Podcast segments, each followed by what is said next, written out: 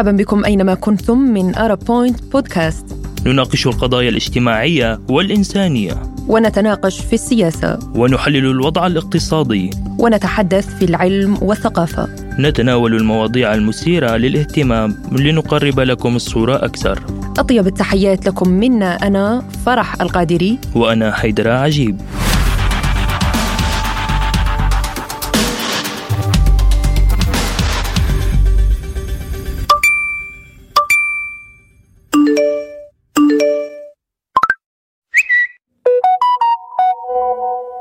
الكل بيعرف هاي النغمات والإشعارات اللي بتصلنا منها العشرات يوميا.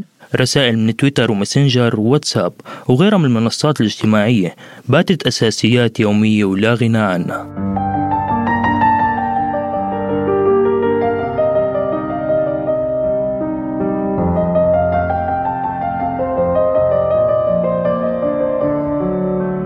هالواقع الافتراضي الجديد اللي عم نعيش فيه دون أن نولي اهتمامات للمسافات أو الوجود الواقعي والفعلي للعلاقات الاجتماعية اللي بتبدأ في غرف الدردشة من وراء شاشات إلكترونية يمكن تدوم ويمكن تنتهي بكبسة زر. يا بلاش يا بلاش يا بلاش هعمل هولد على الجرح.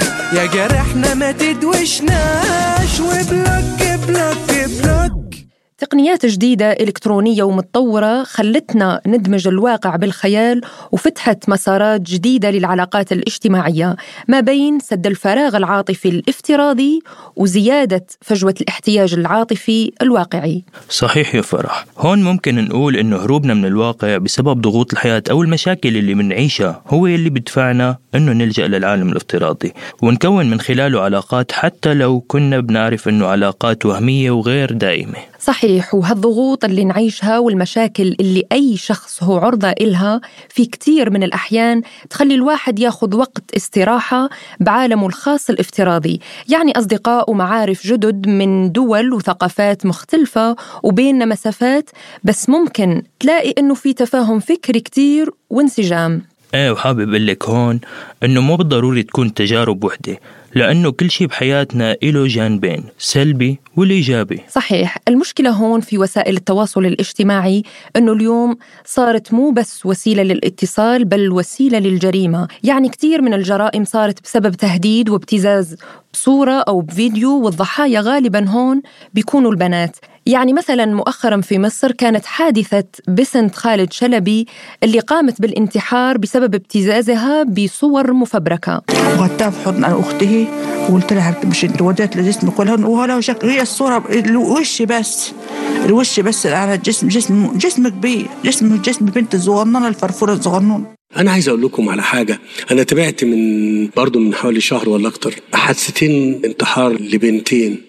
عشان حد مش عارف زور ولا فبرك ولا الحاجات اللي بيعملوها ديت وراح مطلع لهم إن هي كده. المجتمع ينتبه ينتبه لاولاده وبناته ويخلي باله إن أرواح الأبرياء دي في رقبتنا الدراما تنتبه. أنت لما تجيب في التلفزيون أو في أي مسلسل أو فيلم وده مش ضد الإبداع بالمناسبة إنك تصيغ قيم المجتمع وتشير للحسن فيه أفضل كتير. ده مش ضد يعني في بعض الناس يقول لك ده ضد الإبداع. ابدا ابدا. هو أنت مش عارف تعمل إبداع غير إنك تجيب راجل بيضرب مراته. يعني يعني هو ده يعني آه إنك تجيب إبداع إن حد بيشتم. يعني مش معقول يعني. لكن أنا بقول حتى لو ده موجود تبقى مرة لكن ما تبقاش كل مرة. يعني يبقى الإجراء الشاهد يعني هو إن الغالب هو الطيب الفاضل. كده يعني. صحيح يا فرح هاي الحادثة هزت الرأي العام المصري والعربي. وتصدر هاشتاج حق بسنت لازم يرجع جميع الصفحات مواقع التواصل الاجتماعي. هذا الأسبوع تمت محاكمة المتهم السادس بهاي القضية. وصدر بحقه السجن خمس سنوات. أود هنا أن أشير مستمعينا الكرام إلى أن الانتحار أو قتل النفس ليس حل لا للمشكلات سواء كانت كبيرة أو صغيرة. يعني هناك دائما قانون خاص بالجريمة الإلكترونية وعلى الذين يتعرضون لهذا الابتزاز والتهديد اللجوء إلى الجهات الرسمية. وأكيد فرح بهيك مجال واسع بهمنا وبهم المستمعين أنه نعرف رأي حدا مختص. لهيك خلينا نرحب بضيفنا المستشار المغربي في مجال التكنولوجيات الحديثة والمحقق الجنائي الرقمي أمين رغيب. أهلا بكم. أهلا وشكرا على الاستضافة.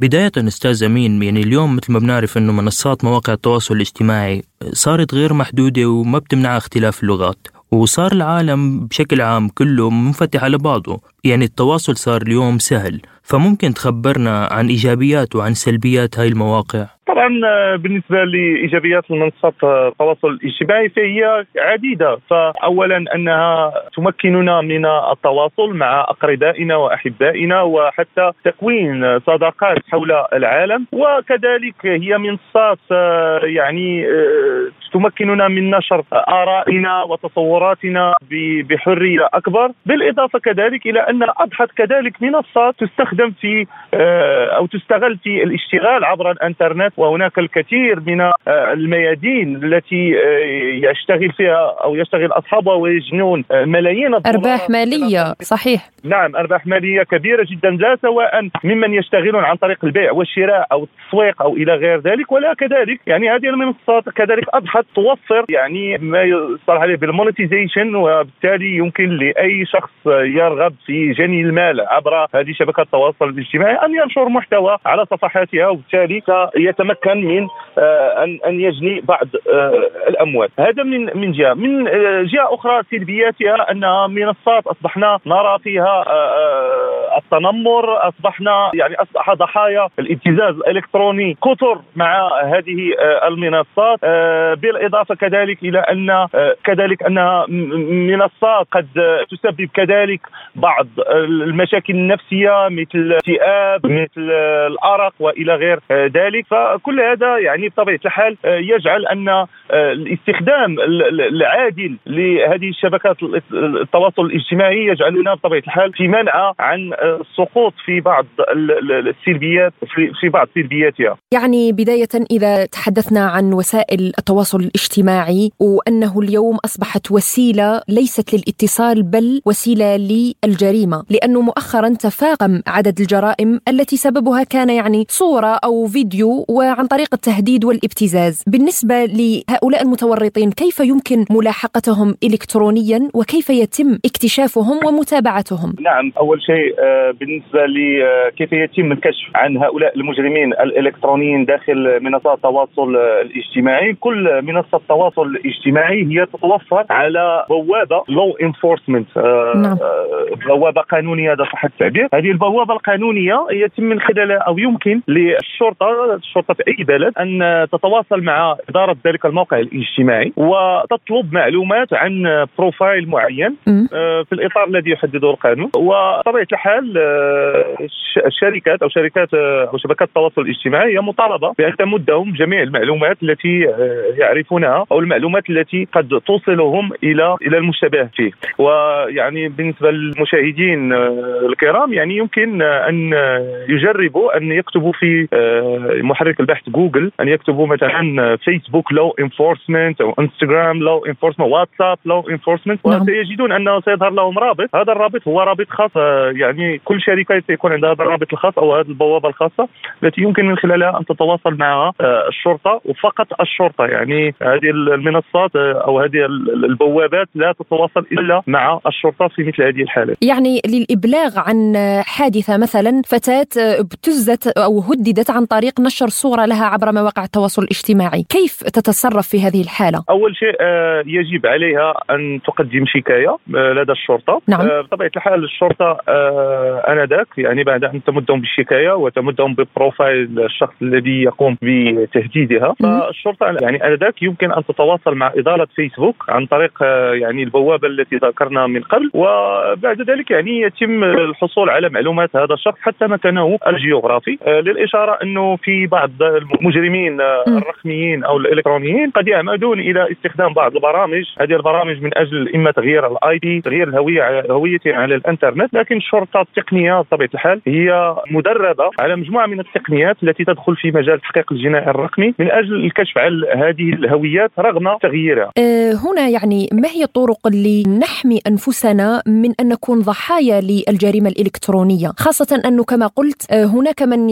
يدخل إلى هذه المنصات عن طريق تزييف الصورة الشخصية أو تزييف المعلومات حوله. يعني آه، أصدقاء آه، مثلا افتراضيين آه، معلومات افتراضية غير موجودة بالأساس. الأساس نعم. يجب أن يعرف المشاهدين الكرام على أن المعلومة على الإنترنت هي سلاح ضد يعني كلما تنشر الكثير من المعلومات عنك المعلومات الشخصية م. كلما تكون ضحية بشكل كبير جدا. فللأسف الناس يعني ليست لديهم ثقافة الإنترنت ولا يتوفرون كذلك أو غير مدركين لمخاطر الإنترنت. فكثرة نشر المعلومات الشخصية على الإنترنت قد تجعل هؤلاء الهاكرز يستغلونها في إطار ما يسمى بالهندسة الاجتماعية. نعم. فيمكن أن يستغلوا هذه المعلومات في اختراق الناس أو كذلك في ابتزازهم. ولهذا يجب علينا عند استخدام الإنترنت أن نقلل من المعطيات الشخصية التي نوفرها. لا نتحدث مع الغرباء لا نعطيهم معلومات شخصية عنا لأن كل هذا يتم استغلاله ضدنا في وقت لاحق. شكرا لك المستشار المغربي في مجال التكنولوجيات الحديثة والمحقق الجنائي الرقمي أمين رغيب. شكرا لكم.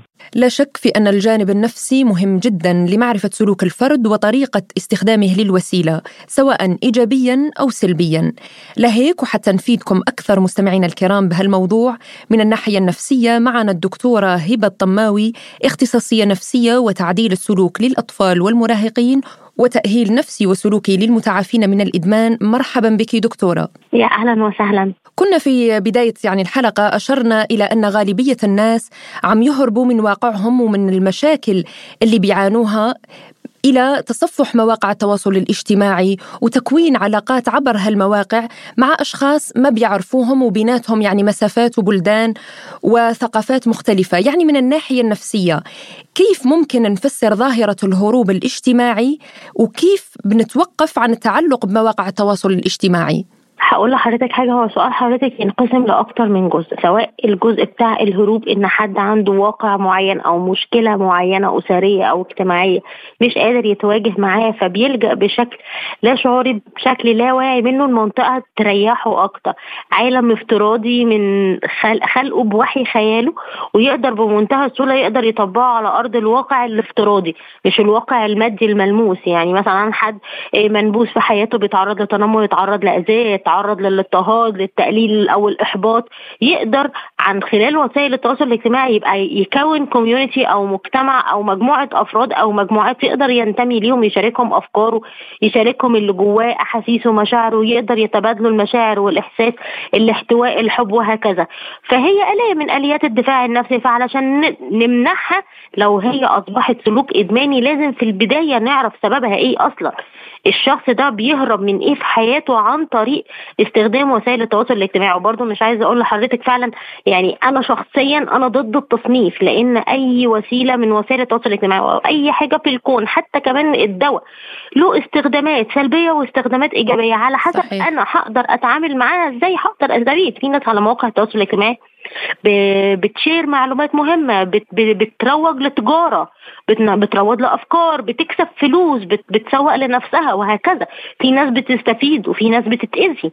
فمش عايزة أصنفها بتصنيف اللي هو مواقع التواصل الاجتماعي إن هي حاجة سلبية جدا وحاجة إدمانية وسلوك إدماني إلا بقى لو هو تعدى الحد المسموح اللي هو سلوك إدماني يعني حاجة في وقت مش مناسب تماما هعملها. يعني مثلا عندي بكرة مذاكرة وعندي امتحان أقعد على الفيسبوك. عندي مقابلة مهمة وهقعد على الفيسبوك مش بس في وقت الفراغ. يعني تصنيفات إن أنا أصنفها سلوك إدماني ليها حسابات مختلفة تماما. ممكن يكون التصفح بشكل عام أو إن حد لاقي نفسه جنب مجموعة لأن الإنسان الطبيعي السوي بيعيش في وسط مجموعات هي صارت عادة سيئة. فينا نقول انها صارت عادة سيئة عند الجميع ممكن أو عادة إيجابية بس شيء دائم معتاد عليه. على حسب استخدامه. ممكن تكون حالة عادة سيئة وممكن تكون إيجابية يقدر يستفيد منها.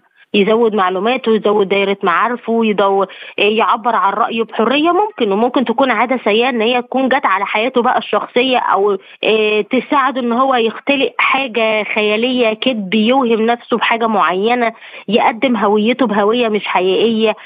في أشخاص يا أستاذ حيدر ممكن رجل يتصنع شخصية امرأة ويتكلم وبيتكلم من هذا الزاوية ست من نفس الزاوية ممكن سيدة كبيرة في السن تعرف الناس على إنها صغيرة في السن كل دي طبعا وراها اسباب نفسيه كبيرة ممكن جدا. يكون عنده النقص. وهذا هو الهروب من الواقع الاجتماعي عن طريق هذه الوسائل. مظبوط. طيب دكتورة مثل ما بنعرف إنه اليوم كل الناس صاروا شبه مدمنين فينا نقول على وسائل التواصل الاجتماعي. آه، برأيك لأي حد الأمراض العصبية آه، والقلق عند الرجال والنساء مرتبط باستعمال هذه المواقع؟ هي مش أمراض عصبية أكتر هي معتبر سلوكية في يعني لو هنصنفها صح هو سلوك عصبية أو عقلية أو كذا لأ مش بتبقى كده. ولكن هو سلوك ممكن نعتبره سلوك إدماني إذا زاد عن الحد. إن هو نقدر نقول إن هو بيوصل للقلق أو الاكتئاب أو كذا مش هو ده الحقيقة. قد ما هو الواقع ممكن الواقع هو اللي يصيب بالاكتئاب والإحباط والضغط والقلق والتوتر الواقع الحقيقي. فلذلك العقل بشكل لا إرادي بيهرب لمنطقة الراحه بسبب إن ممكن في وسط مثلا وسائل التواصل الاجتماعي أشخاص بيضايقوني. بمنتهى السهولة أقدر أحذفهم من عندي أو أعمل لهم block آه، مجتمع بيضايقني أو رافض أفكاري. بمنتهى السهولة أعمل لهم block وأنتمي مثلا لمجموعة تانية أو أشترك في في مجموعة تانية. فالقلق والتوتر والضغط النفسي والعصبي مش بيبقى موجود أكتر في وسائل التواصل الاجتماعي لأن إحنا بيبقى عندنا حرية أكبر إن إحنا نقدر آه، نتعامل نقرب من مين ونبعد عن مين. عكس الواقع الافتراضي عكس الواقع الحقيقي الملموس. يعني آه، غالبا ما نلاقي بالمواقع التواصل الاجتماعي وعلى صفحاتنا الشخصية أو صفحات الآخرين الكثير من الأصدقاء الآلاف من الأصدقاء لكن صح. إذا آه، عدنا إلى الواقع الفعلي هناك أصدقاء لا تعو... لا يعدون على أصابع اليد الواحدة إن لم يعني أكن أبالغ برأيك يعني لماذا صح. يفضل مستخدمي مواقع التواصل الاجتماعي التواصل وكثرة الأشخاص في صفحاتهم أكثر من حديثهم مع أصدقاء فعليين هو ده تطبيق عملي لوهم الأرقام. وهم الأرقام إن شخص فاكر إن ما دام مثلا عنده مليون متابع إن هو كده شخص محبوب أو لما يتحط في زنقة أو في أزمة أو في مشكلة هيلاقي المليون دول حواليه وبيدعموه. فلازم نكسر صنم الأصنام دوت لأن الواقع الحقيقي مختلف. ما هو ممكن حد بيتابعه فعلا ملايين المتابعين. على وسائل التواصل الاجتماعي لكن لما يكون في أزمة أو في زنقة أو مريض ما يلاقيش حد جنبه أو يلاقي حد بيزوره أو بيوده ممكن كمان مش معنى كده إن هم وحشين. ممكن لكل واحد في بلد. ممكن لكل واحد في ظروف معينة صحيح. فما قدرش يوده أو يقف جنبه. فالسلوك دوت نقدر نكسر بيه صنم الأرقام.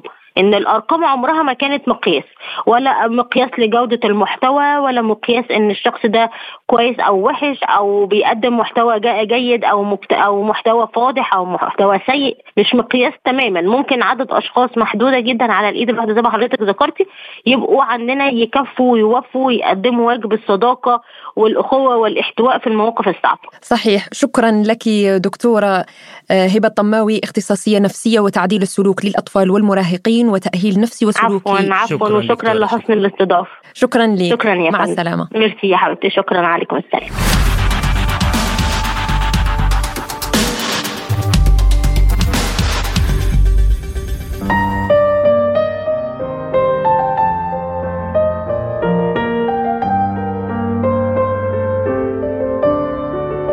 بالعالم الافتراضي الواسع بنلاقي ملايين الأقنعة لأشخاص متعددي الشخصيات ومو كل شي بينبث وبينشر على هاي المنصات هو فعلا واقعي وهي حياتهم الحقيقية.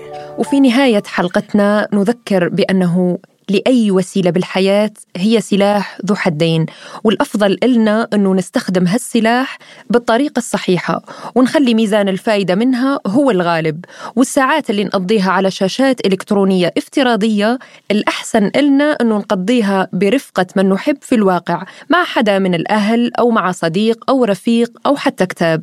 طبعا يا فرح هون أكيد بوافق الرأي حتى ما نكون رهينة لهالمنصات الاجتماعية.